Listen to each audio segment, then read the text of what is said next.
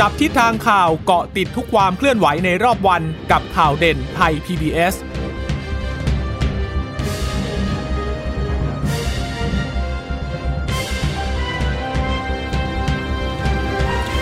สวัสดีค่ะ สวัสดีค่ะ ต้อนรับคุณผู้ฟังสู่ข่าวเด่นไทย PBS นะคะ เราพบกันเป็นประจำทุกวันจันทร์ถึงศุกร์บ่ายๆแบบนี้ค่ะ มาอัปเดตข้อมูลข่าวสารที่เกิดขึ้นในรอบวัน เช่นเคยกับดิฉันจีราชาตาเอี่ยมรัศมีและคุณพึ่งนภาคล่องพยาบาลนะคะ ค่ะ สวัสดีคุณผู้ฟังทุกท่านนะคะ ที่รับฟังเราผ่านทางสถานีวิทยุที่เชื่อมโยงสัญญาณจากไทย PBS ด้วยนะคะ ก็ฝากติดตาม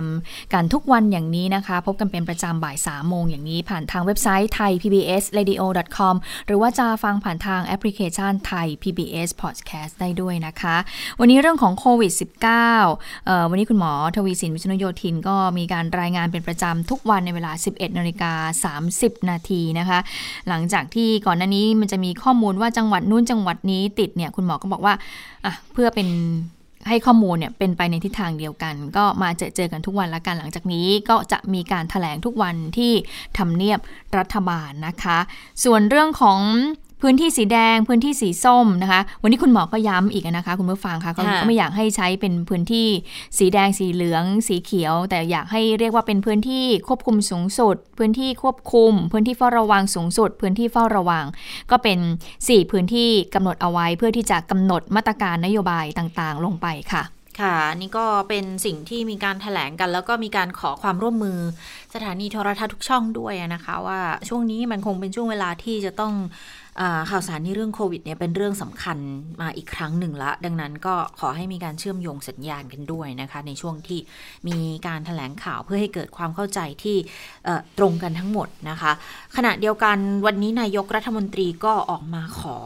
อีกครั้งหนึ่งขอความร่วมมือจากทางประชาชนนะคะ บอกว่าอย่าไปต่อต้าน อย่าไปรังเกียจรังงอนแรงงานข้ามชาติเขาเลย เพราะว่าแรงงานกลุ่มนี้เนี่ยเขามาช่วยพัฒนาประเทศนะเขามาทำงานในภาคธุรกิจที่คนไทยบางทีก็ไม่ทำกันแล้วอะ่ะไม่ไม่เลือกทำอาชีพนี้กันแล้ว ดังนั้นพอเขามาช่วยกันทำให้มันยังคงมีการพัฒนาทางเศรษฐกิจได้อย่างอย่างนี้เนี่ย ก็ ต้องไม่ควรจะแรงน้ำใจกับเขานะคะ แล้วก็ขอให้เชื่อมั่นในระบบสาธารณาสุขด้วยนะคะ ก็เป็นการพูดหลังจากที่เข้าร่วมการประชุมกตรที่สำนักงานตำรวจแห่งชาติด้วยนะคะ วันนี้ทางพลเอกประยุทธ์ก็บอกว่าก็เป็นเรื่องงามยามดีใกล้วันปีใหม่ไทย ทางสำนักงานตำรวจแห่งชาติก็ถือว่าเป็นหน่วยงานหลักด้านความมั่นคงนะคะ ดังนั้นก็ต้องจำเป็นต้องรักษากฎหมายที่กำหนดเอาไว้อย่างชัดเจน แล้วก็พูดในเรื่องของการนำเทคโนโลยีมาช่วยต่างๆ นานานะคะ ขณะเดียวกันก็ขอบคุณคนไทยด้วยที่ส่วนหนึ่งเนี่ยมีน้ำใจไมตรี บริจาคเข้าของเครื่องใช้ให้กับแรงงานต่างๆ ในพื้นที่ควบคุม เนื่องจากว่าในระยะนี้เนี่ยก็จะมีข่าวอยู่บ้างเหมือนกันนะคะว่า เอ๊แรงงานข้ามชาติเนี่ยบางทีเขาก็ถูกรังเกียจรังงอนจากคนที่อยู่ในสังคมด้วยนะ ดังนั้นก็เลยกลายเป็นประเด็นที่มีการพูดคุยถึงมีการถกเถียงกัน บางทีก็มีข่าวลือข่าวลวงอะไรต่างๆ นานานะปล่อยกันไปในโลกออนไลน์เนี่ยแล้วก็มีการส่งต่อกันในแอปพลิเคชันต่าง ๆ ด้วยนะก็เป็นข้อมูลที่อาจจะไม่ถูกต้องชัดเจน แล้วก็ทำให้เกิดความตื่นตระหนก ดังนั้นสิ่งที่ทั้งทางสบคออกมาพูด ทั้งทางนายกรัฐมนตรีออกมาพูด ก็เลยเป็นการขอความร่วมมือในลักษณะนี้นะคะไปฟังการขอความร่วมมือจากนายกรัฐมนตรีกันค่ะวันนั้นก็ขอขอคนไทยเนี่ยนะไม่เคยแรงน้ำใจนะก็ขอฝากด้วยแล้วกันลองคิดกันดูใหม่ที่ว่า เอ๊ถ้ามันเกิดอย่างนี้ขึ้นมา แล้วไม่ให้ทำไม่ให้แก้ตรงนี้ แล้วเหตุการณ์ถ้ามันเกิดขึ้นทั้งในเรื่องของ ขาดแคลนแรงงานทั้งในเรื่องอะไรขาดแคลนแรงงานทั้งในเรื่องสถานการณ์โควิดที่ควบคุม อยู่ในพื้นที่หาพื้นที่ไม่ได้แล้วมันจะเกิดอะไรขึ้นนั่นคือสิ่งที่ผมกังวลนะก็ขอบคุณบรรดาคนไทยหลายๆคนก็แสดงน้ำใจไปทีที่เอออยากจะบริจาคโน่นที่ให้กับของใช้จำเป็นให้กับแรงงานที่อยู่ในพื้นที่ควบคุมปัญหาคือพื้นที่ควบคุมชาวบ้านไม่ยอมผิดทั้งๆที่มันอยู่ในพื้นที่ของท่านเองเลยเราต้องเชื่อมั่นในระบบในเรื่องว่าจะควบคุมได้อย่างไร ไม่ใช่บอกว่าไอ้มันระบาดเนี่ยเลยไม่ไว้ใจใช่มันเรื่องกันนะพื้นที่ควบคุมคือพื้นที่ควบคุมมันต้องเรียกไงพื้นที่ควบคุมไม่ใช่พื้นที่ทั่วไปเขาจะมีมาตรการในการดูแลเป็นพิเศษอยู่แล้วล่ะ นะโอเคก็แล้วแต่ท่านจะตัดสินใจก็แล้วกัน ถ้ามีปัญหามันก็ต้องเกิดปัญหาโดยรวมกับทุกคนนั่นแหละรัฐบาลก็มีปัญหานะแรงงานก็มีปัญหา เราต้องการที่จะตรวจสอบคัดกรองแรงงานให้ได้โดยเร็ว เพื่อจะกลับเข้าสู่ระบบการทำงาน เพราะโรงงานก็ขาดแคลนแรงงานอยู่แล้วใช่ไหมล่ะ ลองช่วยกันคิดในภาพรวมหน่อยนะฝากคนไทยช่วยด้วยกัน แต่ยังไงก็ตามก็แล้วแต่ท่านท่านเป็นประชาชนค่ะ แล้วนายกก็บอกว่าขอบคุณคนไทยด้วยนะ ที่ตอนนี้เนี่ยมีคนไทยจำนวนหนึ่งก็แสดงน้ำจิตน้ำใจออกมา ว่าอยากจะบริจาคสิ่งของเคลื่อนใช้ให้กับแรงงานต่างๆ ในพื้นที่ควบคุม แต่ว่าติดปัญหาให้ชาวบ้านเนี่ยเพราะว่ายังเห็นต่างกันอยู่นะคะ พลเอกประยุทธ์ก็เลยบอกว่าก็อยากให้ทุกคนมั่นใจในระบบสาธารณสุขนะ เพราะว่ามีมาตรการต่างๆ ในการบริหารจัดการ เพราะว่าพื้นที่ควบคุมเนี่ยต้องมีมาตรการพิเศษอยู่แล้วนะคะ ในการดูแลให้แตกต่างจากพื้นที่ปกตินะคะ จึงอยากให้คนในพื้นที่เนี่ย ตัดสินใจใหม่ เพื่อไม่ให้ส่งผลกระทบต่อภาพรวมกับทุกคน สิ่งสำคัญตอนนี้ก็คือการตรวจสอบคัดกรองให้ได้โดยเร็วที่สุด แล้วก็เข้าสู่การรักษานะคะ เนื่องจากขณะนี้เนี่ยภาคธุรกิจเริ่มขัดแคลนแรงงานแล้ว แล้วก็หวังว่าจะเรียบร้อยโดยเร็วก็คือ สิ่งที่นายกพูดก็คือ อยากจะสื่อสารไปถึงคนในชุมชนคนในพื้นที่แหละนะคะเพราะว่าบริเวณรอบๆเนี่ยทางกระทรวงสาธารณสุขเขาก็บอกว่าเขาจะมีการตั้ง โรงพยาบาลสนามหรือว่าคลินิกสนามขึ้นมาใช่ไหมคะ เพื่อที่จะดูแลผู้ที่ติดเชื้อโควิด -19 แต่ทีนี้ก็คนในชุมชนก็บอกว่าโอ้ยกลัวเหมือนกันเนี่ยกังวลเหมือนกันถ้าเกิดว่ามาอยู่แถวๆบริเวณนั้นเนี่ยจะทำให้ชุมชนเนี่ยเกิดความยากลำบากก็เกรงเหมือนกันเรื่องเรื่องของการติดเชื้อนะคะแต่วันนี้เนี่ยนายกหรือว่าทางสบคคุณหมอทวีสินก็บอกว่าก็อยากให้ มั่นใจนะให้ไว้วางใจนะคะ เพราะว่าการที่มีโรงพยาบาลสนามเนี่ยแพทย์และพยาบาลก็ต้องลงพื้นที่ไปควบคุมดูแล แล้วทางสาธารณสุขก็มั่นใจว่าแนวทางนี้น่าจะเป็นวิธีที่ดีที่สุดในการป้องกันเชื้อโควิด -19 ค่ะ ค่ะเขาอย่าลืมบอกว่าถ้าเกิดให้เขาอยู่คือคือถึงจะมีการตรวจคัดกรองก็จริง แต่ว่ากว่าที่ผลจะออกเนี่ยจริง ๆ ตอนแรกต้องมีการแยกกักกันก่อน แยกตัวกันก่อนอยู่แล้วนะเพราะว่าบางทีตรวจคัดกรอง แต่ว่าด้วยสภาพความเป็นอยู่ของเขาก็ค่อนข้างจะแออัดแต่เดิมอยู่แล้วนะคะ ก็เลยมีการตั้งข้อสังเกตเหมือนกันบอกว่า จริง ๆ กั้นพื้นที่เนี่ยก็เหมือนให้เขากักอยู่ในนั้นเสร็จแล้ว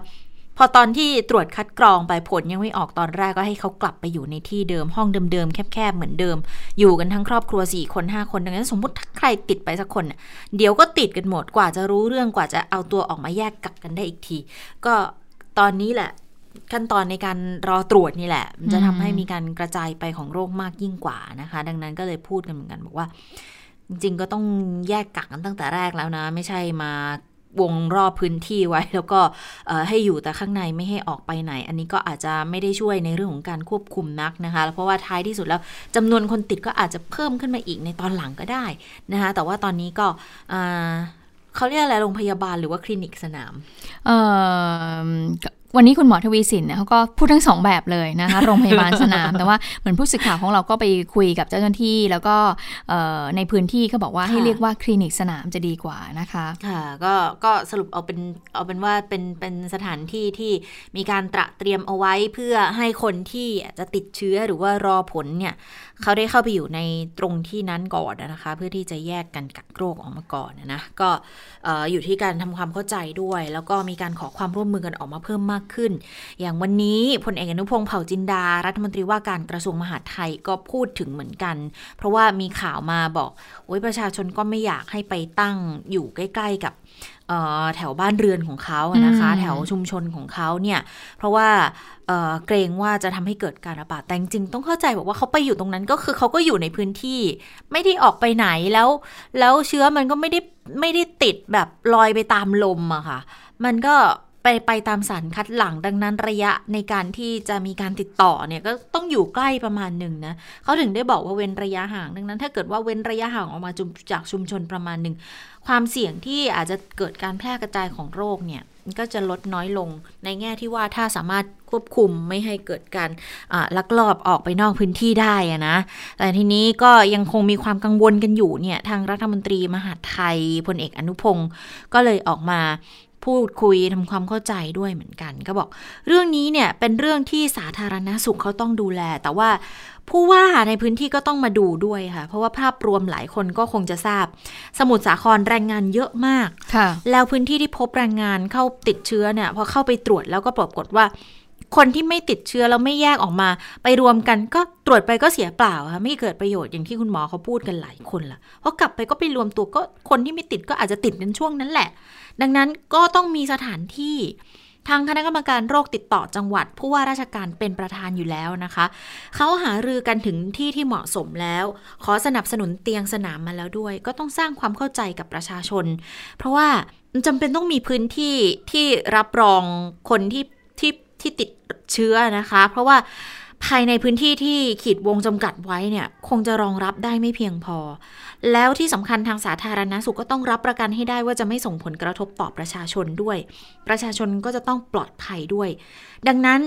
จะโรงพยาบาลสนามหรือคลินิกสนามจำเป็นต้องมีนะคะ เพราะถ้าตรวจมากขึ้นเรื่อยๆ แล้วไม่แยกออกมา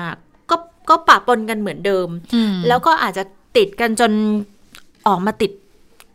คนไทยนอกพื้นที่ด้วยอันนี้แหละจะเป็นปัญหา เพราะอย่างที่เราเจอกันอยู่ณขณะเนี้ยก็คือคนที่ติดเชื้อแล้วก็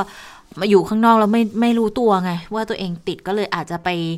แพร่เชื้อให้คนอื่นด้วย อันนี้ก็เป็นปัญหาในลักษณะหนึ่งที่เกิดขึ้น ก็เลยต้องพูดคุยทำความเข้าใจกันในเรื่องนี้ด้วยนะคะอืทีนี้อย่างที่บอกว่าแรงงานในสมุทรสาครเนี่ยเขาเขาเยอะมาก แล้วแรงงานข้ามชาติทั้งประเทศ ก็เยอะมากหลักล้านคนนะ ดังนั้นพอมีเหตุมีเรื่องมีราวแบบนี้ขึ้นมามันก็เลย จะเรียกว่าโป๊ะแตกหรือว่าจะเรียกว่าทำปัญหามันประจักษ์ชัดมากยิ่งขึ้นว่ายังคงมีแรงงานที่ไม่ถูกตามกฎไม่ถูกกฎหมาย แล้วก็มีเยอะการลักลอบนำเข้าแรงงานเข้ามาอยู่อืมนะดังนั้นก็เลยมีดำริในเรื่องของการจะให้ลงทะเบียนอ่าแรงงานผิดกฎหมายกันอีกรอบหนึ่งเนี่ยอ่าเรื่องนี้รัฐมนตรีมหาดไทยก็พูดถึงเหมือนกัน บอกว่า อันนี้ต้องทำงานร่วมกันหลายฝ่าย เพื่อให้แรงงานเหล่านี้เนี่ยเขาถูกต้องตามกฎหมายอืมแล้วก็ทำงานได้ด้วย ก็ต้องตรวจคัดกรองโรคต่างๆ ด้วยนะคะ เดี๋ยวทางกระทรวงแรงงานเขาจะต้องเสนอเรื่องเข้าที่ประชุมครมวันที่ 29 นี้ไปฟังเสียงของพลเอกอนุพงศ์กันค่ะ เรื่องของการขึ้นทะเบียนแรงงานต่างด้าวนะครับ มันจะมีหลายส่วนเกี่ยวข้องกันนะครับอ่าทั้งให้ทำเพื่อให้ทางกฎหมายเนี่ยสามารถอยู่ในแผ่นดิน ไทยได้ แล้วก็สามารถทำงานได้ ต้องมีมาตรการตรวจโรคท่านจะเห็นว่าหน่วยงานหลายหน่วยเกี่ยวหลายหน่วยงานเกี่ยวข้อง ได้มีการประชุมวันนี้นะครับ ทราบมีการประชุมวันนี้โดยกระทรวงแรงงาน จะเป็นคนตั้งเรื่องเข้าคณะรัฐมนตรีนะครับ โดยในนั้นก็จะมีข้อเสนอให้หน่วยงานต่างๆ ที่เกี่ยวข้องเนี่ยจะต้องทำอะไรบ้างนะครับเป็นแพ็กเกจทีเดียวเลยเข้าเข้าคอรมอนะครับ ก็จะเช่นให้กระทรวงมหาดไทยเนี่ยได้ดำเนินการ ทำบัตรสีชมพูนี่แหละทำให้เขาสามารถอยู่ในพื้นแผ่นดินได้ ทางกระทรวงแรงงานก็จะทำให้สามารถทำงานได้ มีอายุเท่าไหร่ก็ว่าไปนะครับ ขั้นตอนในการตรวจร่างกายกระทรวงสาธารณสุขจะทำอย่างไร ทราบว่าจะต้องเข้าในสัปดาห์ต่อไปในการประชุมครมนะครับ ที่เหลือก็จะเป็นขั้นตอนการปฏิบัติละพอมติครมออกมาก็จะปฏิบัตินะครับ ค่ะ ตอนนี้ก็เริ่มมีเสียงดังขึ้นดังขึ้นนะคะในเรื่องของค่ะการเอ่อการอนุญาตให้แรงงานที่ผิดกฎหมายเนี่ยทำงานในประเทศไทยอะไปได้ก่อนเหมือนคล้ายๆว่านิรโทษกรรมแรงงานข้ามชาตินี่แหละนะคะ เพราะว่าช่วงนี้มันมีเรื่องของสถานการณ์โควิด -19 เข้ามาด้วยก็คือว่าต้องเอาเขาเนี่ยเข้าสู่ระบบการตรวจสอบการคัดกรองในค่ะเรื่องของเชื้อโควิด -19 ก่อนนะคะ จะผิดจะถูก เข้ามาถูกกฎหมายหรือว่าผิดกฎหมายยังไงเนี่ยเอาไว้ทีหลังก่อนอีกตอนนี้เรื่องเนี่ยหนึ่งอืมอันตอนเนี้ยนี้ต้องคือตรวจคัดกรองใช่ก่อนตอนนี้ก็คือต้องให้เขาเนี่ยเข้าสู่ระบบการคัดกรอง แล้วก็นำเขาเนี่ยเข้าสู่การรักษา เพราะว่าอย่างไรแล้วเนี่ยปฏิเสธไม่ได้เลยว่าเขาก็คืออยู่ในเอ่อสังคมเราค่ะสังคมไทยเราอะนะคะ เพราะฉะนั้นไม่ว่าเขาจะเดินเขาจะไปไหนเขาจะทำอะไรเนี่ยคือเขาก็อยู่ตรงนี้แหละนะคะ ดังนั้นเพื่อป้องกันคนไทยส่วนรวมด้วยกัน เพื่อไม่ให้เกิดการติดเชื้อมากกว่านี้ เพราะฉะนั้นเราก็ต้องนำคนเหล่านี้มาคัดกรองเอ่อ วันนี้ก็ได้ยินจากเสียงคุณหมอเหมือนกันบอกว่าเนี่ยเป็นสิ่งที่ต้องทำนะก็คือว่าอ่าถ้าเกิดว่าเอ่อประชาชนทั่วไปนะคะ หรือว่าคนในพื้นที่เนี่ยพบเห็นแรงงานข้ามชาติที่ผิดกฎหมายอย่าเพิ่งไปฟ้องเจ้าหน้าที่ความมั่นคงนะ มีเสียงคุณหมอบางท่านก็บอกเหมือนกันว่า ให้ไปแจ้งฝ่ายปกครอง ฝ่ายปกครองนี่คือใคร ฝ่ายปกครองก็คือเอ่อนาย ตำรวจอำเภอนายกำเอ่อกำนันผู้ใหญ่บ้านอ่าในอำเภอต่างๆ ก็คือเพื่อที่คนเหล่านี้นะคะ ก็จะได้นำตัวแรงงานข้ามชาติเนี่ยคือเข้าสู่ระบบการคัดกรอง เพื่อที่จะได้มีความปลอดภัยด้วย แต่ถ้าไปว่าไปบอกกับฝ่ายความมั่นคง ฝ่ายความมั่นคงก็ต้องทำหน้าที่ไงถ้าเกิดเขาละเว้นหน้าที่ตรงนี้เดี๋ยวเขาจะโดนมาตคือราถ้าหไปนึ่งห้าเจ็ดถ้าด้ไปวยแจ้งนะตำรวจตำรวจเขาเขาต้องจับอะใช่แล้วถ้าเกิดเอกสารไม่ครบ แจ้งตำรวจตำรวจก็ต้องจับก่อนอยู่แล้ว ซึ่งซึ่งเขาก็ต้องทำตามหน้าเขาที่ต้องเขาทำตามหน้าที่คือจับแล้วเขาอาจจะไปส่งสาธารณาสุขตรวจก็ก็เป็นเรื่องหนึ่งอ่าอีนะกเรื่องหนึ่งใช่เออแต่ว่าแต่ว่าโดยโดยหน้าที่เขาบอกแล้วเขาก็อาจจะต้องจับกลุ่มก่อนเป็นอันดับต้นอืมแต่ถ้าเราไปบอกแบบเอ่อนายอำเภอกำนันผู้ใหญ่บ้านหรือออ่าสมอย่างเงี้ยค่ะอ่เขาก็จะอะไปไปตรวจโรคก่อนอืมอันนี้ก็จะช่วยได้อีก อีกอีกอีกทางหนึ่งซึ่งซึ่งจำเป็นมากนะ เพราะว่าอย่างที่คุณพึ่งนภาบอกว่าเขาก็อยู่ในสังคมอะค่ะ ดังนั้นแล้วถ้าเกิดเขามีความเสี่ยง เราก็เสี่ยงตามไปใช่ด้วยนะ ใช่ เพราะเราไม่รู้เลยว่าเขาไปค่ะไหนมาไหนมาบ้างเขาก็จริง ๆเขาก็ใช้ชีวิตปกติเหมือนเราค่ะเขาก็เป็นแรงงานได้วันละ 300 350 บาทเหมือนกันนะคะเขาก็ใช้ชีวิตอยู่ในบ้านเราสังคมเรานะคะมันมันมันค่อนข้างจะยากที่จะเอ่อตอนนี้มันถ้าไม่ได้พูดถึงมนุษยธรรมเราก็ต้องรักษาเขาให้มันมันให้มันปราศจากโรคให้ได้โดยเร็วด้วยนะคะ เพราะว่าเราค่ะจะได้ปลอดภัยด้วยนะคะค่ะอะทีนี้ค่ะค่ะมีมีนิดนึงเรื่องของแรงงาน เอาเข้าระบบเนี่ยนะคะทางทางมหาดไทยก็เอ่อได้แจ้งไปแล้วบอกว่าให้เจ้าหน้าที่ไปชี้แจงทุกโรงงานบอกไปสำรวจแรงงานเลยค่ะ แต่ที่สำคัญคือห้ามเคลื่อนย้าย ให้รอการแก้ปัญหาจากเจ้าหน้าที่ ส่วนเรื่องของการลงทะเบียนข้ามชาติเนี่ยนะคะ ก็จะเข้าไปในพื้นที่ที่อืมเพื่อจะได้ไม่ต้องเคลื่อนย้ายไงอืมคือเจ้าหน้าที่อะเข้าไปหา แล้วก็จะได้ไปจัดการให้มีเอกสารให้ถูกต้องเสีย ขอให้ไม่ต้องตื่นตระหนกอืมให้อยู่เป็นปกติไปก่อนอืมจะได้รอเข้าไปแก้ปัญหาอืมถ้าจะต้องสุ่มตรวจอะไรเนี่ยทำเพื่อรอการแก้ไขอืมไม่ได้ไปทำเพื่อเอาผิดอย่างที่เคยไปกวาดล้างกันอืมก่อนหน้านี้อืมนะคะสำหรับแรงงานต่างด้าวผิดกฎหมายเนี่ยบอกคือจนถึงตอนนี้ยังไม่มีใครทราบข้อเท็จจริงเลย ยังไม่มีใครยืนยันได้เลยด้วยว่ามีจำนวนเท่าไหร่ จะมี 3 0 0 0 0 0 4 0 0 0 0ไหม อันนี้อืมเป็นตัวเลขที่ประเมินทั้งนั้น ดังนั้นแต่ละคนที่พูดกันเนี่ย ก็ไม่ได้มีฐานที่มาของตัวเลขที่ชัดเจน แต่ว่าเป็นตัวเลขจากการประมาณการ ดังนั้นพอประกาศให้ลงทะเบียนแบบชั่วคราวแล้วเนี่ย จะมีจำนวนเท่าไหร่ ทั้งหมดต้องอยู่ในระบบ พออยู่ในระบบแล้วถึงจะบังคับใช้กฎหมายได้ อันนี้ก็เป็น เหมือนเป็นโอกาสสำคัญเลยล่ะ ที่จะได้รวบรวมตัวเลขแรงงานข้ามชาติในประเทศด้วยนะคะค่ะก็ก็จะพอทำทุกอย่างเข้าระบบหมดแล้วเนี่ย มันก็จะ็ยังไงเวลาบริหารจัดการมีปัญหาอะไรขึ้นมาเนี่ยก็จะสามารถบริหารจัดการได้เบ็ดเสร็จมากขึ้นนะคะ ค่ะ ซึ่งคนชาวเมียนมาหรือว่าแรงงานชาวเมียนมาเขาก็ไม่อยากติดแหละอย่างที่เคยเล่าให้คุณผู้ฟังไปเพราะว่าเขาติดเขาก็ลำบากกับชีวิต จะไปหาหมอรักษาเขาก็ไม่มีสิทธิ์ตรงนี้นะคะ เมื่อเขาไม่มีสิทธิ์ตรงนี้เขาก็ซื้อยามาทานเองก็กระจุกตัวอยู่อย่างนั้นแหละนะคะ อย่างแรงงานที่ถูกนำไปทิ้งไว้ที่เอ่อถนนบางนาในอำเภอบางพลีจังหวัดสมุทรปราการนะคะ คุณชะตาคุณผู้ฟังคะก็มีนักข่าวไปสัมภาษณ์เขาเหมือนกันว่าเนี่ยผลผลตรวจเชื้อออกมาเขาบอกว่าเขาเป็นลบติดลบ คือเขาไม่ติดเชื้อโควิดใช่เขาบอกเขาดีใจมากเขาบอกดีใจเขาอมายากกเลตรยวจเขาจะได้รู้ว่าเขาเออติดหรือไม่ติด เพราะตอนนั้นจำได้มาที่ดิฉันเคยเล่าให้ฟังมีเสียงสัมภาษณ์ของเขา แล้วเอ่อผู้สื่อข่าวถามว่าเนี่ยติดหรือเปล่า เขาบอกเขาไม่ติดไม่หนูมั่นใจติดยังไงเขาบอกเขาก็ไม่รู้เหมือนกันเขาคิดว่าเขาไม่ติด แล้วนี่พอผลตรวจไม่มีออกใครมามั่นใจได้เออพอผลตรวจออกมาเขาแบบว่าเชื้อเป็นลบ แต่ว่าถึงเชื้อเป็นลบเขาก็ถูกกักตัวอยู่นะคะค่ะ14 วันใช่เออแล้วแล้วส่วนความคืบหน้าทางคดีในตอนเนี้ย ก็คือทางตำรวจก็เรียกตัวเจ้าของบริษัทที่นำเขาไปปล่อยแล้วตอนนี้เจ้าของล่าสุดก็ออกมาปฏิเสธว่าไม่ได้มีส่วนเกี่ยวข้องนะ เพราะว่าเขาว่าไม่ได้เป็นคนบริหารเนี่ยอันนี้ก็ต้องดูติดตามไปว่า เพราะว่าคดีนี้เนี่ยมีความผิดแน่นอน แต่ว่าจะไปถึงใครไปถึงผู้บริหารคนไหนว่ากัน แต่ทีนี้ก็ ฝากเหมือนกันนะคะ ทางเอ่อคุณหมอทวีสินก็บอกเหมือนกันว่า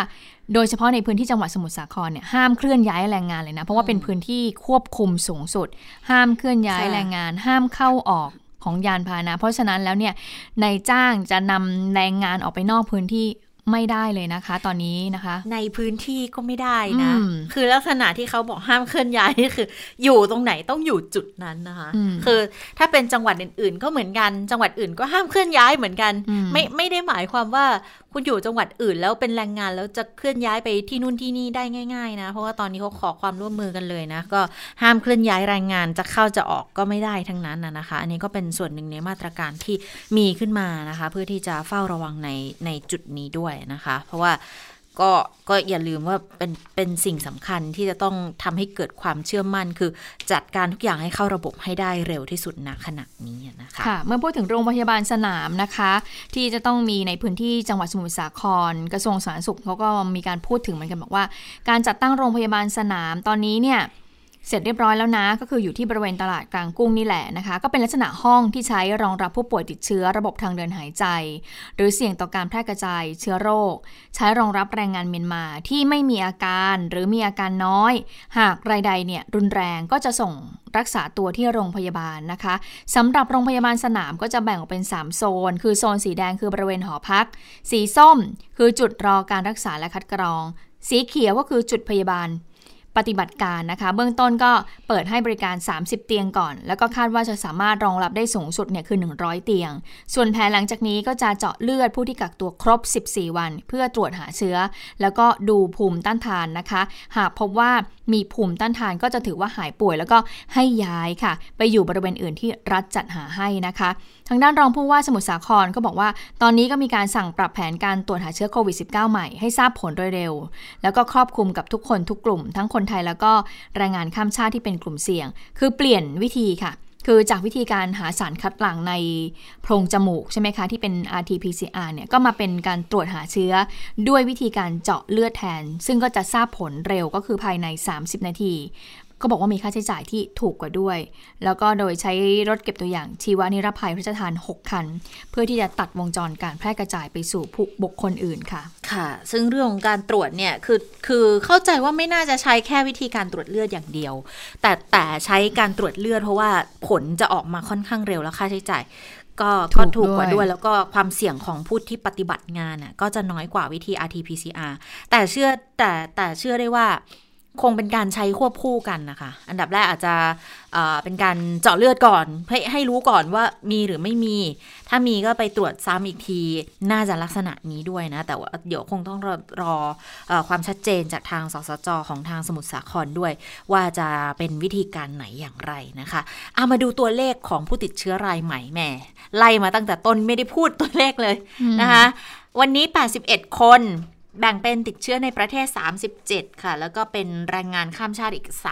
35 นะคะ อยู่ในสถานที่ที่รัฐกักให้จัดให้อีก 9 คนที่มาจากต่างประเทศนะ ตอนนี้ตัวเลขผู้ป่วยยืนยันสะสมก็เเกือบ 6,000 แล้วคุณผู้ฟัง 5,910 คน นี่ถ้าเกิดแยกเป็นกลุ่มมาเนี่ย 5,910 คนเนี่ย ปรากฏว่าเป็นกลุ่มแรงงานข้ามชาติที่มาจากการคัดกรองเชิงรุก 1,308 คน แล้วก็คนที่มาจากต่างประเทศอีก 1,943 อยู่ในสถานที่กักที่รัฐจัดให้อีก 1,411 อันนี้เขาแยกยังไงคือคือคนที่มาจากต่างประเทศเลยเนี่ยก็น่าจะเป็นลักษณะที่บอกว่าพอลงเครื่องมาปุ๊บสวอปครั้งแรกแล้วเจอนะคะแล้วก็สถานที่กักกันที่รัฐจัดให้ก็คือ มาถึงครั้งแรกอาจจะไม่เจอแล้วเข้าไปอยู่ในสถานที่กักครั้งที่สองอาจจะเจอหรือว่าเจอในการตรวจครั้งแรกระหว่างอยู่สถานที่กักอันนี้เขาน่าจะเป็นการแบ่งในลักษณะนี้แต่หายป่วยแล้วในสี่พันกว่านะคะ ยังมีรักษาอยู่อีกพันเจ็ดก่อนหน้านี้ก่อนที่จะไปตรวจคัดกรองเจอเนี่ยนะก็อยู่แค่ระดับ หลักสิบเองนะตอนนี้กันก็เป็นหลักพันแล้วแต่ว่าก็ต้องดูแลกันให้หายนะคะ เสียชีวิตยังคงเดิม 60 คนเนี่ยนะคะ แล้วก็อ่าตอนนี้เนี่ยเขาบอกว่าจำนวนหนึ่งอยู่ในพื้นที่กักที่สมุทรสาครด้วยก็คือแยกตัวเลขอยู่ในโรงพยาบาลประมาณ 500 แล้วก็กักตัวอยู่อีกประมาณ 1,200 แต่อาการหนักอยู่ 2-3 คนด้วยกันนะคะ อันนี้ก็เป็นอ่าการแถลงจากทางสบคแต่ว่าทั่วโลกเนี่ยอืมโอ้โห 79 ล้าน7แสน29,000 กว่ารายพรุ่งนี้ก็แตะ 80 แล้วแหละ น่าจะโอ้โหวันละเกือบล้านเลยนะอืมเพราะเมื่อวานนี้เรายัง 78 ล้านค่ะ แบบแต่ปริ่มปริมๆ79วันนี้เพิ่มลยเท่าไหร่เขาบอกไหม วันนี้วันเดียวถ้าถ้าดูแบบนี้ก็น่าจะประมาณเจ็ดแปดแสนมั้งอืมคือดิฉันไม่แน่ใจเหมือนกันว่าตัวเลขมันยังไงกันแน่ เพราะว่ายังไม่ได้เห็นตัวเลขตัวบวกเพิ่มนะคะแต่ว่า จำนวนรวมมาเป็นจำนวนรวมห้าอันดับแรกยังเหมือนเดิมสหรัฐอินเดีย บราซิล รัสเซียฝรั่งเศส ส่วนไทยก็ร้อยสี่สิบสี่ก็ก็ขยับมาจากเดิมประมาณแปดเก้าอันดับนะคะค่ะแล้วก็ประเทศในเอเชียที่พบต่อเนื่องเนี่ยจะมีอินเดีย อินโดปากีญี่ปุ่นบังคลาเทศ ฟิลิปปินส์เมียนมา แล้วก็มีมาตรการนำคนไทยกลับจากต่างประเทศ เดี๋ยววันนี้ก็จะกลับมาอีก 500 กว่ารายค่ะแล้วมันยังมีกรณีที่บอกว่าไปพบ ที่เกาหลีคนไทยเนี่ยดิฉัน31ก็คนจะบอกกับนะคุณผู้ฟังก็คือว่าเอ่อวันนี้คุณหมอทวีสินก็ยอมรับนะคะว่าเอ่อมีการรายงานบอกว่าคนไทยเนี่ย31 คนติดค่ะเชื้อโควิด -19 ที่ประเทศเกาหลีใต้จริง โดยคนไทยกลุ่มนี้ก็อยู่ที่เมืองชอน่านอยู่ทางตอนใต้ของกรุงโซลนะคะ ก็บอกว่าคนติดเชื้อรายแรกเนี่ยเป็นชาวไทยทำงานในบริษัทเกี่ยวกับผลิตภัณฑ์อาหารนะคะ โดยปรากฏอาการครั้งแรกเมื่อวันที่ 23 ธันวาคม หลังจากนั้นเนี่ยเอ่อผู้สัมผัสใกล้ชิดเนี่ย ที่เอ่อทำงานอยู่ร้านอาหารเขาก็ไปไปตรวจหาเชื้อนะคะค่ะ90 คนปรากฏว่าติดเชื้อ 31 คนค่ะ และตอนนี้ก็อยู่ระหว่างการรอผลยืนยันอีก 28 คนนะคะ โดยคุณหมอทวีสินก็บอกว่าตอนนี้เนี่ยทางกรมการแพทย์กระทรวงสาธารณสุขก็มีการประสานไปยังทางกรมการกงสุลแล้วล่ะค่ะ เพื่อให้ความช่วยเหลือแล้วก็ดูแลคนไทยที่ติดเชื้อโควิด -19 ผ่านระบบออนไลน์ต่อไป เพราะว่าก่อนหน้านี้หากจำกันได้ช่วงเดือนพฤษภาค่ะมิถุนาที่เราพบผู้ติดเชื้อจากต่างประเทศเนี่ยเอ่อเราก็มีเอ่อระบบสาธารณสุขของไทยค่ะเราเนี่ยก็มีการเชื่อมต่อข้อมูล แล้วก็มีการดูแลนะคะผู้ป่วยที่ติดเชื้อในต่างค่ะประเทศ ซึ่งเป็นคนไทยอยู่ที่นู่นด้วยเหมือนกันค่ะค่ะในช่วงที่ผีน้อยอะนะคะอืมเขาก็มีการคาดการณ์กันบอกว่าเอ่อน่าจะติดตอนที่ไปใช้บริการร้านไทยหมาดที่ดงนำกูที่เมืองชอน่านนะคะก็มีมีผีน้อยรวมอยู่ด้วยแหละ เจ้าหน้าที่ก็ต้องไปกวาดไป หามาให้เจอนะคะอ่าไหนๆพูดเรื่องต่างประเทศพูดเรื่องเกาหลีแล้วเดี๋ยววันนี้คุณสาวรักษ์เขาจะจะก็มีธุระนะคะ ก็เลยบอกว่าขอรัดคิวนิดนึงนะ ตอนนี้ก็เข้ามาเตรียมพร้อมอยู่แล้วก็พูดถึงต่างประเทศแล้วก็ไปต่างประเทศกันต่อก่อนเลยค่ะ สวัสดีคุณสาวรักษ์ค่ะ สวัสดีค่ะค่ะอ่าคุณผู้ฟังสวัสดีทั้งสองท่านอะวันนี้วันคริสต์มาสจะไปนำธุระนะคะ เอาวันนี้ก็เลยขออนุญาตนะคะ เข้ามาเร็วหน่อยนึงแล้วก็เดี๋ยวจะจะขออนุญาตออกไปก่อนเวลา4ี่โมงเย็นก็พูดถึงเรื่องของโควิด -19 แน่นอนนะคะ ที่เกาหลีใต้ที่คุณจิรชตาเพิ่งเล่าไปเมื่อสักครู่นี้ จู่ๆช่วงนี้ก็กลับมาระบาดรุนแรงอีกแล้วนะคะ เขาเรียกว่าเป็นการระบาดรอบ 3 คือจริง ๆ เกาหลีใต้เนี่ยตัวเลขเพิ่มขึ้นอย่างสม่ำเสมอมาสักพักหนึ่งแล้วนะคะ แล้วก็ที่ได้รับความสนใจล่าสุดก็เพราะว่ามีข่าว ที่คนไทยเนี่ยไปติดเยอะนะคะค่ะแล้วก็ในวันนี้ค่ะที่เกาหลีใต้เนี่ยทำลายสถิติมีผู้ติดเชื้อมากที่สุดนะคะ ในเวลาหนึ่งวัน ก็มีผู้ติดเชื้อรายใหม่เพิ่มขึ้นมา 1,241 คน แล้วก็พื้นที่ที่รุนแรงที่สุดเนี่ยก็คือเป็นอยู่ในกรุงโซลนะคะ เป็นพื้นที่ชั้นในซึ่งเป็นพื้นที่ที่มีความแออัดอยู่แล้ว แล้วก็ทำให้ทางการกรุงโซลนะคะ ได้เพิ่มความเข้มข้นของมาตรการควบคุมการระบาด ยกตัวอย่างเช่น ห้ามประชาชนรวมตัวกันเกิน4คนอืมมีผลไปจนถึงวันที่3มกราคมปีหน้า และแน่นอนวันคริสต์มาสแบบนี้นะคะ ถ้าเป็นชาวคริสต์เนี่ยเขาจะมีการประกอบพิธีทางศาสนา แต่ว่าปีนี้ค่ะ เขาในเขตกรุงโซลเนี่ยไม่ให้ทำพิธีไม่ให้มารวมตัวกันทำพิธีนะคะ ถ้าจะทำพิธีเนี่ยก็ขอให้เป็นทางออนไลน์ หรือเป็นคนกลุ่มเล็กๆ เท่านั้น ส่วนสกีรีสอร์ทสวนสาธารณะอุทยานแห่งชาติต่างๆ ปิดทำการทั่วประเทศนะคะอันนี้ก็คือบรรยากาศการระบาดรอบใหม่ที่เกิดขึ้นในเกาหลีใต้ค่ะ ก็เจอไปแล้วหลายรอบนะ ส่วนใหญ่หลักๆเนี่ยก็จะมาจากสถานบันเทิงยามราตรีนะคะ ส่วนที่ฮ่องกงค่ะ มีการยกระดับมาตรการเฝ้าระวังเช่นเดียวกันนะคะ แต่ว่าจะไปเน้นจากชาวต่างชาติผู้ที่เดินทางมาจากต่างประเทศทุกประเทศเกือบทุกประเทศทั่วโลก แต่เดิมฮ่องกงนะคะ ผู้ที่เดินทางมาจากต่างประเทศเนี่ยจะต้องกักบริเวณ 14 วัน แต่ล่าสุดค่ะ ขยายจาก 14 วันเป็น 21 วัน ซึ่งในจำนวนนี้รวมถึงผู้ที่เดินทางมาจากแอฟริกาใต้ด้วยนะคะ เพราะว่าอ๋อไม่ค่ะแอฟริกาใต้นี่ไม่ให้เข้าเลยนะนะคะไม่ให้ผู้ที่เดินทางมาจากแอฟริกาใต้เนี่ยเข้ามาในฮ่องกงเลยนะคะ เพราะว่าเขาพบ เรียกว่าไวรัสกลายพันธุ์สายพันธุ์ใหม่ ที่มาจากแอฟริกาใต้ ก็ถือว่าเป็นมาตรการควบคุมการระบาดของฮ่องกงที่เข้มข้นขึ้นไปอีกระดับหนึ่งนะคะ แต่ว่าสำหรับผู้ที่เดินทางมาจากประเทศจีนหมาเก๊าแล้วก็ไต้หวัน กลุ่มนี้ได้รับการยกเว้นนะคะ ไม่ต้องกักบริเวณเมื่อเดินทางมาถึงฮ่องกงค่ะ ส่วนที่ฟิลิปปินส์นะคะคุณพึ่งนภาคุณจิรชาตาสังเกตแม้ช่วงเนี้ยเปิดดูในเฟซบุ๊กเราจะเห็นเพื่อนๆเราเนี่ยประกาศข่าวดี ว่าจะมีบุตรหลายคนอืมนะคะอย่างคนที่ดิฉันรู้จักอย่างน้อยก็สองสามคนแล้วนะคะค่ะหลายคนก็ตั้งข้อสงสัยว่าเอ๊ะเนี่ยเป็นผลมาจากการล็อกดาวน์หรือเปล่าอ๋อเพราะทำให้หลายคนต้อง work from home แต่ปรากฏว่าไม่ใช่เรื่องขำนะ เพราะว่าที่ฟิลิปปินส์ค่ะค่ะ ผลการสำรวจนะคะจากสถาบันประชากรแห่งมหาวิทยาลัยฟิลิปปินส์แล้วก็กองทุนประชากร แห่งสหประชาชาติ เขาบอกว่าในปี 2021 ฟิลิปปินส์เนี่ย จะมีเด็กทารกประมาณ 214,000 คน ที่ถือกำเนิดจากการตั้งครรภ์ที่ไม่ได้วางแผน แล้วเขาบอกว่าสาเหตุเนี่ย มาจากการล็อกดาวน์จริง ๆ นะคะเพียงแต่ว่าปัญหามันมันถือว่ามันเป็นปัญหาค่ะ เพราะว่าฟิลิปปินเนี่ยเป็นประเทศที่มีปัญหาทางเศรษฐกิจ แล้วก็เป็นประเทศที่ประชากรส่วนใหญ่ นับถือศาสนาคริสต์นิกายแคทอลิก ซึ่งนิกายนี้ต่อต้านการคุมกำเนิดนะคะ แล้วก็ส่งเสริมให้คนมีบุตร แต่ว่าปรากฏว่ากลุ่มคนที่มีบุตรเนี่ยคือเป็นกลุ่มคนที่มีฐานะยากจน แล้วก็มีลูกมาก ดังนั้นจะเป็นปัญหาและโดยเฉพาะอย่างยิ่งในช่วงล็อกดาวน์ที่ผ่านมา คือหนึ่งพอล็อกดาวน์ปุ๊บคนส่วนใหญ่อยู่กับบ้านสองประชาชนจำนวนมากเข้าไม่ถึงอุปกรณ์ในการคุมกำเนิดสามความเชื่อทางศาสนาว่าค่ะจะไม่ใช้วิธีการคุมกำเนิด ดังนั้น ปีหน้านะคะฟิลิปปินส์ก็จะมีประชากรถือกำเนิด คือในจำนวน 2 1 4 0 0 0 คนเนี่ยนะคะ คือเกิดแบบคือไม่ได้ตั้งใจอะไม่ได้วางแผนนะคะ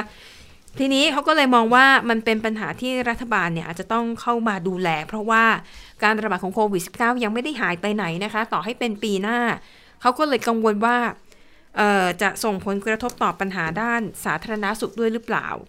นะคะ ซึ่งปัญหานี้ค่ะ ทางรัฐบาลฟิลิปปินส์ก็ก็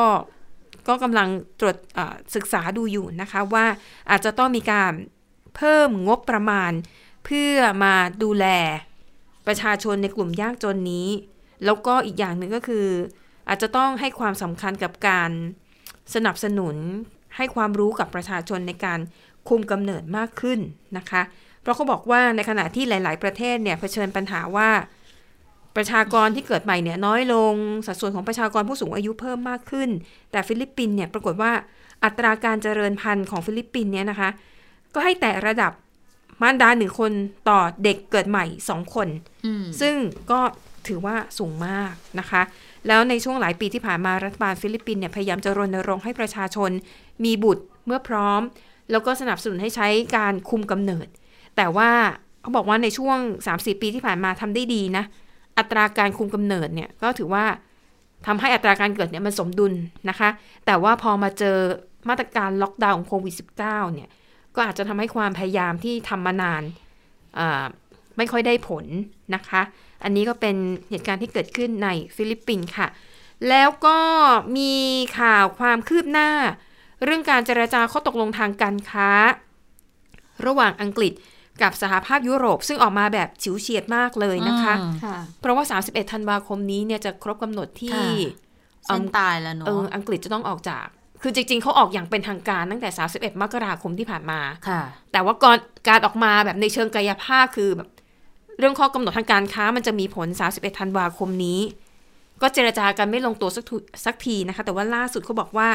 ตกลงกันได้เรียบร้อยแล้วนะคะ ไม่ว่าจะเป็นเรื่องของสิทธิในการทำประมง อันนี้คือเป็นประเด็นอ่อนไหวแล้วก็สำคัญมาก กฎเกณฑ์ต่างๆ ในการทำธุรกิจเอ่อในอนาคตนะคะ ก็เดี๋ยวตอนนี้เนี่ยแค่ประกาศว่าการเจรจาบรรลุข้อตกลง แต่ว่าในรายละเอียดเนี่ยก็จะค่อยๆ ทยอยแถลงออกมานะคะ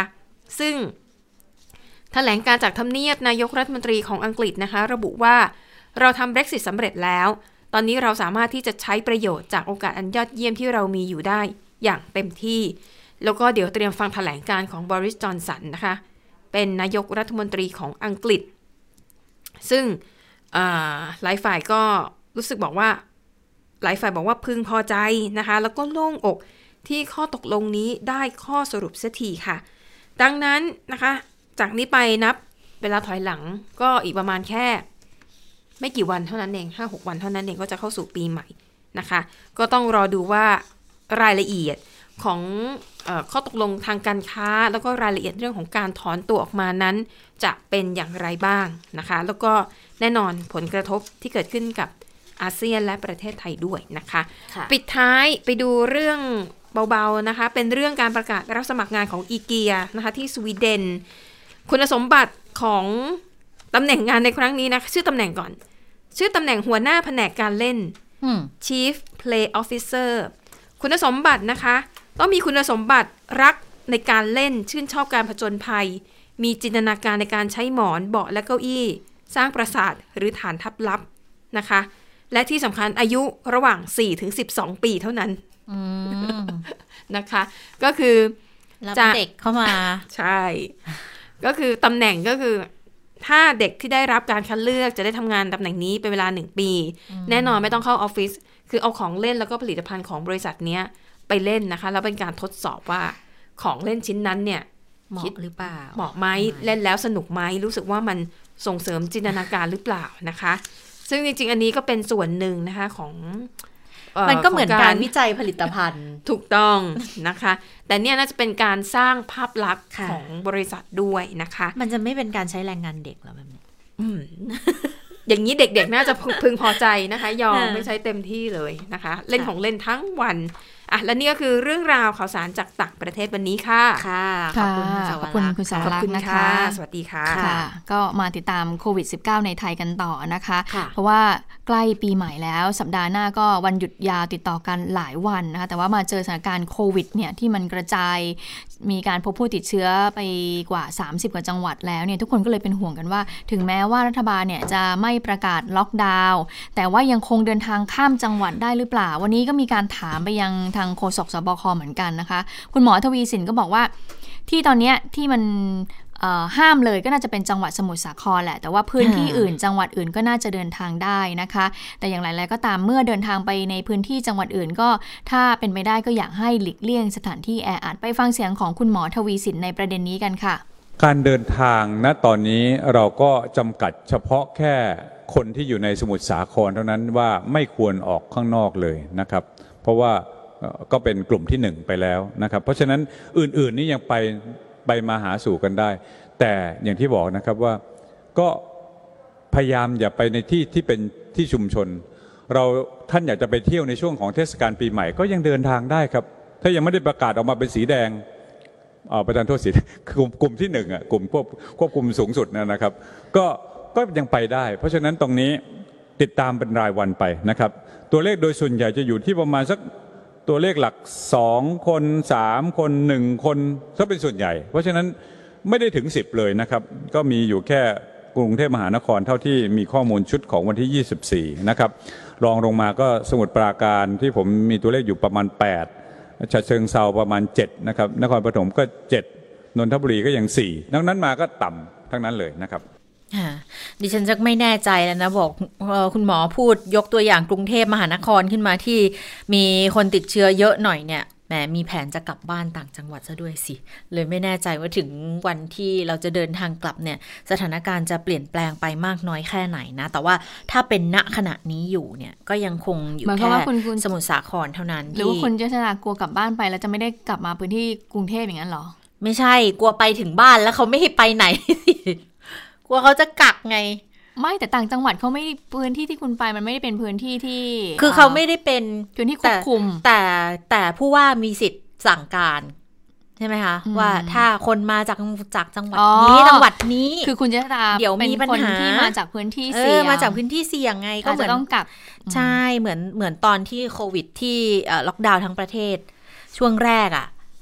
น้องดิฉันเสียดิฉันยังไปงานศพไม่ได้เลย เพราะว่าไม่แน่ใจว่าจะโดนกักโดนอะไรอีกหรือเปล่าอืมอืมก็เลยจะเป็นคือกังวลในเรื่องนั้นนิดนึงอยู่เหมือนกันนะคะอืมแต่ว่าก็คิดว่าไม่น่าจะมีปัญหาอะไรนะ ถ้าเกิดว่าเอ่อการควบคุมยังอยู่ในลักษณะนี้ยังยังพอไหวอยู่นะคะ แต่ว่าเรื่องหนึ่งที่ จริง ๆ ก็น่ากังวลยิ่งกว่าโควิดอีกนะ เรื่องของการจราจร เรื่องของการเดินทางในช่วงเทศกาลปีใหม่เนี่ย ทุกปีก็จะมีอัตราการเสียชีวิตความสูญเสียค่อนข้างมากใช่ไหมคะ ปีนี้ถึงแม้ว่าคาดการณ์กันแล้วอาจจะเดินทางก็อาจจะเบาบาง ไม่ก็คล้าย ๆ กับช่วงปีใหม่ช่วงสงกรานที่ผ่านมาเนี่ยที่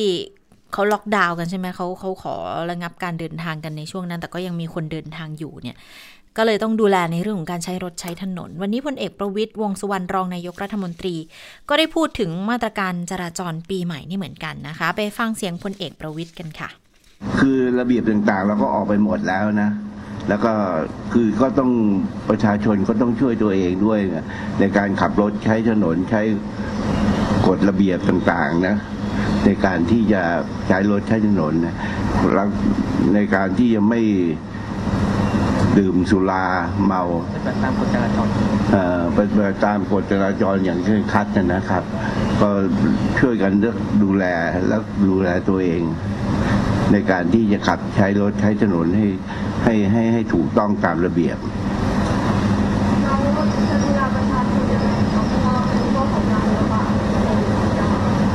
ก็ต้องดูแลประชาชนก็ต้องดูแลตัวเองนะครับ ในการที่จะ ใส่หน้ากากล้างมือนะตามปฏิบัติตามกฎของสาธารณสุขอย่างเคร่งครัดนะครับ แล้วก็ในการที่จะไป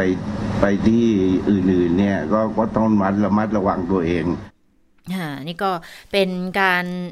ฝากเตือนมาจากทางรองนายกรัฐมนตรีนะคะว่านอกจากใช้รถใช้ถนนแล้ว ต้องระมัดระวังแล้วนะ เรื่องของการสวมหน้ากากต่างๆ เนี่ยก็ต้องระมัดระวังด้วยเช่นเดียวกันนะนะคะออรองนายกยังพูดพ่วงไปถึงเรื่องของการตั้งโรงพยาบาลสนามด้วยเหมือนกันที่สมุทรสาครนะก็บอกว่าก็ต้องดูว่าประชาชนให้ความร่วมมือยังไงยังไง ก็ต้องต้องทำเพราะว่าสบคออกระเบียบในพื้นที่ไปแล้วแหละ แต่ก็ต้องขอความร่วมมือจากประชาชนด้วยนะคะค่ะเมื่อพูดถึงเรื่องของวันหยุดยาวนะคะ แล้วก็เทศกาลปีใหม่ด้วยนะคะ เรื่องของการสวดมนต์ข้ามปีเป็นยังไงล่าสุดทางโฆษกสำนักงาน รัฐมนตรีประจำสำนักนายกรัฐมนตรีนะคะ คุณอนุชานาคาสายก็บอกนะคะว่าสำนักงานพระพุทธศาสนาแห่งชาติค่ะงดจัดพิธีเจริญพระพุทธมนต์ในวัดต่างๆ ทั่วประเทศเพื่อยับยั้งและป้องกันแพร่ระบาดนะคะ แต่ว่าจะมีการถ่ายทอดสดพิธีเจริญพระพุทธมนต์จากวัดอรุณราชวรารามวรวิหาร ก็ขอให้ประชาชนนั้นติดตามรับชม แล้วก็ร่วมเจริญจิตภาวนา ผ่านทางสถานีโทรทัศน์ช่อง 7 นะคะแล้วก็ผ่านทางเอ่อสถานีวิทยุ NBT ด้วยค่ะรวมทั้งสื่อออนไลน์ด้วยนะคะ ของวัดอรุณ แล้วก็สำนักงานพระพุทธ แล้วก็ช่อง 9 m c o t ในวันที่ 31 ธันวาคมในช่วงเวลา 23 นาฬิกา เป็นต้นไปจนกว่าจะเสร็จสิ้นพิธีนะคะเอ่อรัฐมนตรีก็บอกนะคะว่ากรณีพบผู้ติดเชื้อโควิดในพื้นที่จังหวัดชัยนาท 6 คน แต่แรกนี่เป็นพ่อค้าอาหารทะเลที่เดินทางมาจากจังหวัดสมุทรสาคร มีการแพร่ระบาดไปยังผู้ติดเชื้อ 2 คนค่ะเป็นแม่ลูกกันค่ะ ที่เข้ารับการรักษาคลินิกเดียวกัน รวมทั้งสมาชิกในครอบครัวของผู้ติดเชื้อรายแรก ก็ตรวจเชื้อเพิ่มเติมอีก 3 คน ดังนั้นทางจังหวัดชัยนาทก็เลยมีมาตรการเชิงรุกในการป้องกันยับยั้งการแพร่ระบาด โดยมีการควบคุมพื้นที่การระบาด ก็ขอให้ประชาชนชาวจังหวัดชัยนาทนั้น มั่นใจ ว่ารัฐบาลนั้นมีมาตรการดำเนินการที่เข้มงวดค่ะ ค่ะ ก็ก็ยังเชื่อมโยงอยู่กับทางเอ่อสมุทรสาครอยู่เนาะว่าวันนี้เห็นเห็นคุณหมอทวีสินก็ย้ำเหมือนกัน บอกว่าข้อมูลเนี่ยบางทีมันหลากหลาย ดังนั้นก็เลยอยากจะให้รวบศูนย์ทีเดียว แล้วมันจะได้ลดความอ่าสับสนนะคะ เพราะว่าระหว่างวันก็มีการถแถลง จริงวันนี้ระหว่างวันก็ยังมีการถแถลงอยู่นะ ช่วงประมาณบ่ายเออสองก็มีนะเดี๋ยวขอใช่ใช่ใช่เนี่เนี่ยยขอดูในอ่าเผื่อมีความคืบหน้า ล่าสุดนะคะมีรายงานบอกสมุทรสงคราม เจอเพิ่มอีก 4 ยอดล่าสุดเขาก็สะสมเป็นเป็น 11 คน แต่อันนี้เขารวมมาระหว่าง 17 ถึง 24 นะคะแล้วก็ที่อ่อนนุชอันนี้เป็นเพจ Facebook ตลาดอ่อนนุชเขาออกมาแจ้ง บอกวันนี้เนี่ยมีรายงานบอกออผู้ค้าแผงอาหารทะเลที่ตลาดอ่อนนุชบอกว่าเขาไปรับมาจากสมุทรสาครเป็นประจำไงก็เลยสั่งให้หยุดละ แล้วก็ให้กักตัวเองแล้วให้ไปตรวจที่โรงพยาบาลด้วย เพราะว่าแล้วก็ให้ปิดตั้งแต่ 21 แล้วนะ ล่าสุดนี้ได้รับการยืนยันมาจากศูนย์สาธารณสุขแล้ว บอกว่าผลการตรวจโควิดแผงเนี่ยเป็นบวก แต่เนื่องจากเขาให้ให้ให้หยุดขายไปตั้งแต่ 21 แล้วอะนะคะ ดังนั้นเขาก็เลยออกมาเปิดไทม์ไลน์กันด้วย แล้วเดี๋ยวสำนักอนามัยเขาจะแถลงไทม์ไลน์โดยละเอียดให้ทราบอีกครั้งหนึ่งแต่ว่าทางตลาดเนี่ยเขาทำการทำความสะอาดไปแล้วเรียบร้อยนะคะอันนี้ก็ก็เป็นการยืนยันมาอีกทีบอก ตอนนี้ 31 จังหวัดอยู่นะที่บอกว่าเชื่อมโยงกันอยู่อืมเนี่ยนะค่ะคะสามสิบเอ็ดจังหวัดนี่ที่โฆษกสบคแถลงเนี่ยก็คือในช่วงเวลาประมาณ 11นาฬิกาค่ะสามสิบนาที แต่ว่าหลังจากนี้เนี่ยก็ต้องรอฟังอีกทีนะคะอืมแต่ว่าไอ้เรื่องข้อมูลข่าวเท็จข่าวปลอมเนี่ยโอ้เยอะทางมากสบคก็พยายามย้ำกับทางเอ่อสื่อมวลชนค่ะแล้วก็ย้ำกับทางประชาชนตลอดนะว่าอยากให้ติดตามข้อมูลข่าวสาร หรือว่าช่องทางที่น่าเชื่อถือนะคะ ก็เลยต้องมีการจัดระเบียบในเรื่องของการรายงานเอ่อจากในพื้นที่เข้ามาละค่ะ ก็คือให้แต่ละจังหวัดนั้นรีบรายงานมายังสคบก่อนเวลาสบคก่อน 9 นาฬิกานะค่ะแล้วเดี๋ยวทางสบคก็จะรวบรวมแล้วก็จะแถลงต่อสื่อมวลชนให้ได้รับทราบต่อไป แต่ทีนี้มันก็มีข่าวข้อมูลที่แชร์กันบอกว่ามีข้อความอย่างนี้ค่ะ บอกว่าฝากแจ้งกลุ่มผู้มีหอพักหรือบ้านเช่านำบัตรนี้ มีกลุ่ม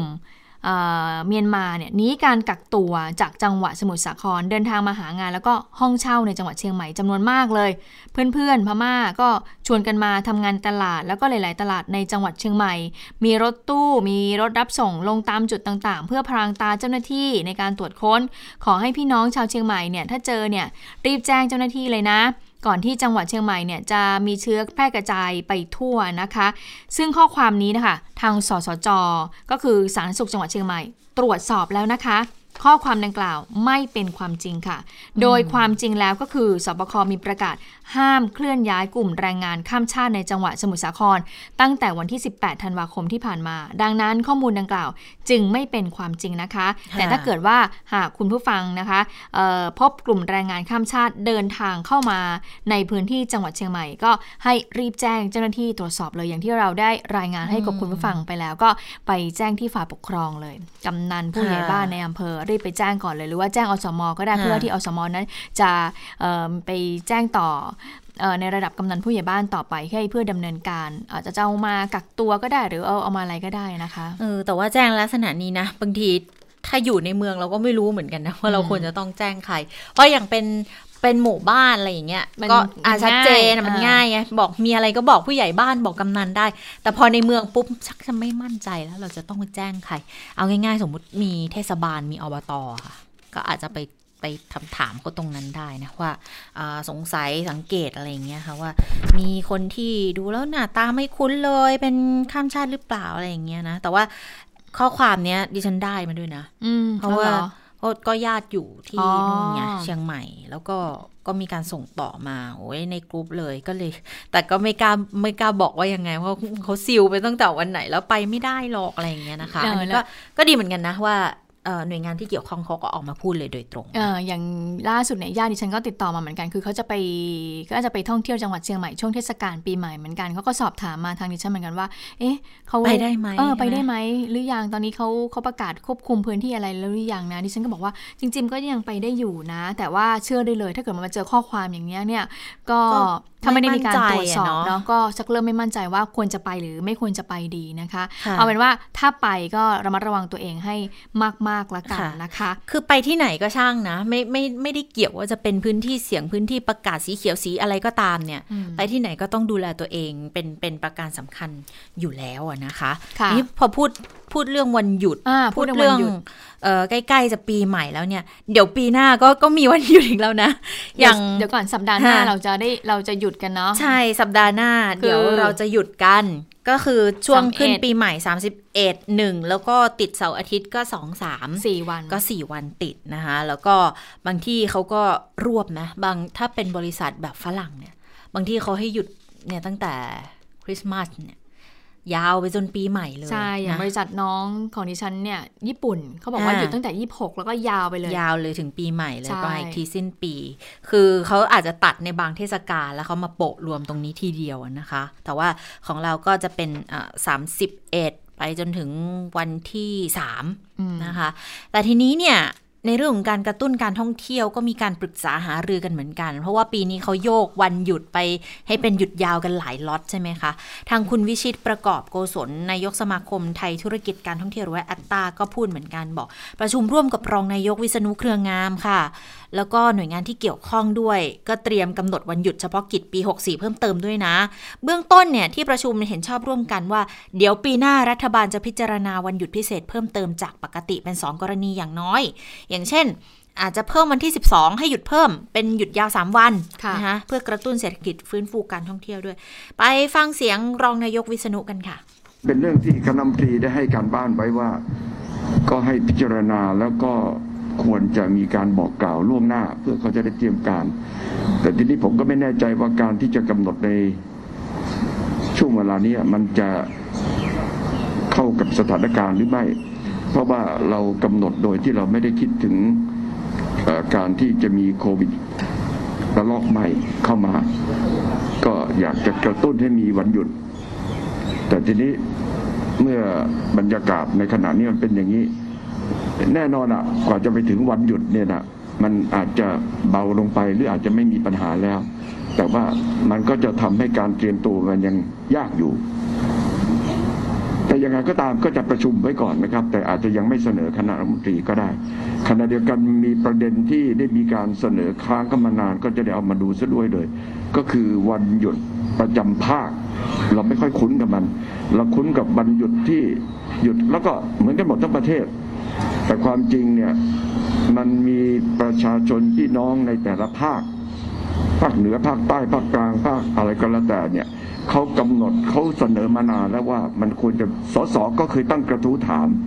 ว่ามันควรจะมีวันหยุดที่เป็นงานของแต่ละภาคภาคอื่นไม่เกี่ยวก็ไม่ต้องหยุด ภาคไหนเกี่ยวก็หยุด ซึ่งขณะนี้ก็มีอยู่บ้างแล้ว เช่นวันหยุดพิเศษสำหรับพี่น้องในสามจังหวัดชายแดนภาคใต้ไอ้เนี้ยจังหวัดอื่นเขาไม่เกี่ยว อ่าอันนี้ก็เป็นอีกหนึ่งแนวคิดนะคะ ก็ก็ก็ดีเหมือนกันนะ เป็นการส่งเสริมการท่องเที่ยวหรือว่าเป็นการส่งเสริมความสัมพันธ์อะไรกันในพื้นที่ด้วยนะคะ ให้เห็นถึงอัตลักษณ์ความของแต่ละพื้นที่ ก็นอกจาก 3 จังหวัดแล้วเนี่ยเห็นบอกว่ามีแบบบุญบังฟงบังไฟอะไรอย่างเงี้ยที่อาจจะเสนอเพิ่มขึ้นมาด้วยนะ คะ ค่ะ แล้วก็เหตุการณ์ที่เกิดขึ้นนะคะ ที่มีการระบาดในพื้นที่จังหวัดสมุทรสาครที่เกิดขึ้นในตลาดกลางกุ้ง ซึ่งเป็นตลาดค้าอาหารทะเลเนี่ยก็ส่งผลทำให้อาหารทะเลตอนนี้เนี่ยผู้บริโภคไม่มีความมั่นใจเอาเลยนะในการที่จะรับประทาน ตอนนี้เนี่ยทางภาครัฐแล้วก็หน่วยงานที่เกี่ยวข้องก็พยายามที่จะรณรงค์บอกว่าอาหารทะเลปลอดภัย ทานได้ก็ขอให้ปรุงสุกก่อนนะคะ แต่ว่ามันก็ยังมีเรื่องของความไม่มั่นใจแหละนะคะ ก็ทำให้ตอนนี้อาหารทะเลเนี่ยที่ รับมาจากที่อื่นๆ ที่ไม่ใช่มาจากจังหวัดสมุทรสาครตอนนี้ก็เลยขายไม่ดีด้วยนะคะ ปกติแล้วในช่วงเทศกาลปีใหม่อย่างนี้ก็คือ จะมีบริษัทโรงงานห้างร้านต่างๆ ก็จะแบบว่าโอ้นานๆทีเนาะจัดปีใหม่ก็จะไปแบบอาจจะไปเหมาอาหารทะเลมาปิ้งมาย่างกันใช่ไหมคะแบบปรากฏว่าวันนี้ช่วงนี้นะคะ ลดลงเลยนะคะ ก็ส่งผลกระทบอย่างมากก็ทำให้ทางกรมประมงเนี่ยวันนี้ก็เลยจะต้องออกมา สร้างความเชื่อมั่นให้กับผู้บริโภคนะคะ โดยนายมีศักดิ์พักดีคง อธิบดีกรมประมงก็บอกว่าเหตุการณ์นี้มันสร้างความตื่นตระหนกจริงๆอะแหละให้กับพี่น้องประชาชน แต่ก็ขอให้มั่นใจว่าสัตว์น้ำสัตว์ทะเลเนี่ยสามารถที่จะทานได้มีความปลอดภัย แล้วก็มีสุขอนามัยที่ดีนะคะ วันนี้เลยต้องร่วมกับหน่วยงานที่เกี่ยวข้องเนี่ยได้ออกมารณรงค์แสดงความเชื่อมั่นให้กับผู้บริโภค ไปฟังเสียงของอธิบดีกรมการประมงกันค่ะ สัตว์น้ำเนี่ย ไม่ได้เป็นพาหะในการนำเชื้อโรคโควิดนะครับ สิ่งที่เป็นห่วงจริง ๆ ก็คือการบริหารจัดการนะครับว่าเราจะบริหารจัดการอย่างไร เพื่อลดการปนเปื้อน ซึ่งผมต้องมองว่าสังคมทุกภาคส่วนต้องช่วยกัน สังคมทุกภาคส่วนต้องร่วมแรงร่วมใจกัน ที่จะก้าวข้ามวิกฤตนี้ให้ได้ ภายใต้การป้องกันตนเอง ป้องกันสังคมร่วมกัน ห่วงเวลาในระยะหนึ่ง ผมเชื่อว่าคงจะ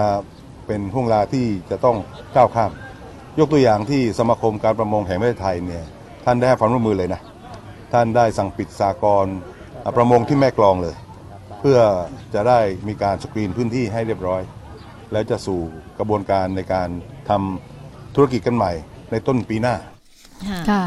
นอกจากนั้นมันมีเรื่องนี้อีกค่ะคุณเจษตาเขาบอกว่าการส่งออกในปัจจุบันตอนนี้ไม่มีประเทศใดที่ห้ามสินค้าจากไทยนะ ยกเว้นสปปลาว ที่เขาค่อนข้างอาจจะอะไรนะเขาห้ามทั้งโลกเลยเขาไม่รับจากทั้งโลกเลยนะอืม ก็อาจจะกังวลมากไปหน่อยนะ ซึ่งตอนนี้เนี่ยเขาบอกว่ากรมประมงก็ประสานไปยังหน่วยงานที่เกี่ยวข้องเนี่ยมีการชี้แจงข้อมูลข้อเท็จจริงไปแล้วว่ามันเป็นยังไงสถานการณ์เป็นยังไง เพื่อสร้างความมั่นใจนะคะ ตรงส่วนนี้นะคะ ค่ะ คุณฟังปิดท้ายกันเรื่องนี้ไม่รู้ว่าจะเจาะไปถึงศูนย์กลางไปแล้วหรือเปล่ากับโควิดนะคะ เพราะว่ามีรายงานมาบอกว่าวันนี้เนี่ย ทางสำนักนายกนะคะเขามีการตรวจโควิด คือใช้ rapid test ตรวจนะคะที่สำนักงานสำนักเลขาธิการ นายกรัฐมนตรีที่ทำเนียบรัฐบาล ที่นั่นเนี่ยมีเจ้าหน้าที่ทำงานอยู่ 700 คนก็อยู่ในทำเนียบเลยแหละ ปรากฏว่าวันนี้ค่ะ ทางโรงพยาบาลจุฬาลงกรณ์เขาส่งทีมเจ้าหน้าที่ไปสุ่มตรวจกลุ่มข้าราชการ กลุ่มเจ้าหน้าที่ของอสำนักงานเลขาธิการนายกรัฐมนตรี ไปสุ่มตรวจ 350 คน เขาใช้วิธีตรวจด้วย rapid test อันนี้จะเป็นการหาเชื้อโดยน้ำลาย ใช่แบบเดียวที่ญี่ปุ่นเขาใช้ ปรากฏมี 6 คนผลเป็นบวก ดิก็เลยอ่าเริ่มระสำกันแล้วจะยังไงเนี่ยจะเจาะถึงศูนย์กลางหรือเปล่านะคะ ดังนั้นเพื่อความแม่นยำก็เลยเดี๋ยวส่งทั้ง 6 คนไปตรวจหาเชื้อจากโพรงจมูก แล้วก็คอก็คือไปสวอปเพื่อความแม่นยำก่อน เดี๋ยวทราบผลยืนยัน 26 นี้นะคะ แล้วก็เดี๋ยวจะมีอีก 350 คนจะตรวจอีกครั้งในวันจันทร์นี้ด้วยนะเองเขาแบ่งกันทีละครึ่ง วันจันทร์ก็ตรวจอีกทีเขาบอกว่า rapid test เนี่ยมันจะได้ผลแบบไม่เป็นทางการ ได้มาแล้วก็ต้องต้องสวอปกันเพื่อความมั่นใจอีกทีหนึ่งนะคะ ส่วนที่ตึกไทยคู่ฟ้าที่เป็นห้องทำงานนายกเนี่ยค่ะเขามีคำสั่งห้ามบุคคลภายนอกและบุคคลที่ไม่เกี่ยวข้องขึ้นไปบริเวณตึกไทยคู่ฟ้าอยู่แล้ว ถ้าเกิดเจ้าหน้าที่จะส่งเอกสาร ให้เอาไปวางเข้าตู้ UV เพื่ออบฆ่าเชื้อก่อน แล้วถึงจะเอาไปส่งให้กับกับทางผู้บังคับบัญชา แล้วก็เซ็นเอกสารกันตามลำดับด้วย แล้วก็มีการเอาเจ้าหน้าที่ไปฉีดพ่นอบยาฆ่าเชื้อ อบโอโซนที่ห้องสื่อทั้งทั้งสามห้องด้วยนะคะก็ก็ก็เป็นเรื่องที่จะต้องติดตามกันแล้วว่าจะเจาะไปถึงศูนย์กลางการบริหารด้วยหรือไม่นะคะค่ะเอาละค่ะหมดเวลาของข่าวเด่นไทย PBS แล้วนะคะ ติดตามกันในสัปดาห์หน้าพบกันใหม่ สวัสดีค่ะ สวัสดีค่ะ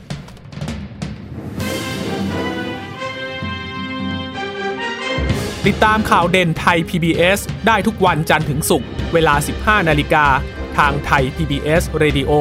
และติดตามฟังข่าวได้อีกครั้งทางไทย PBS Podcast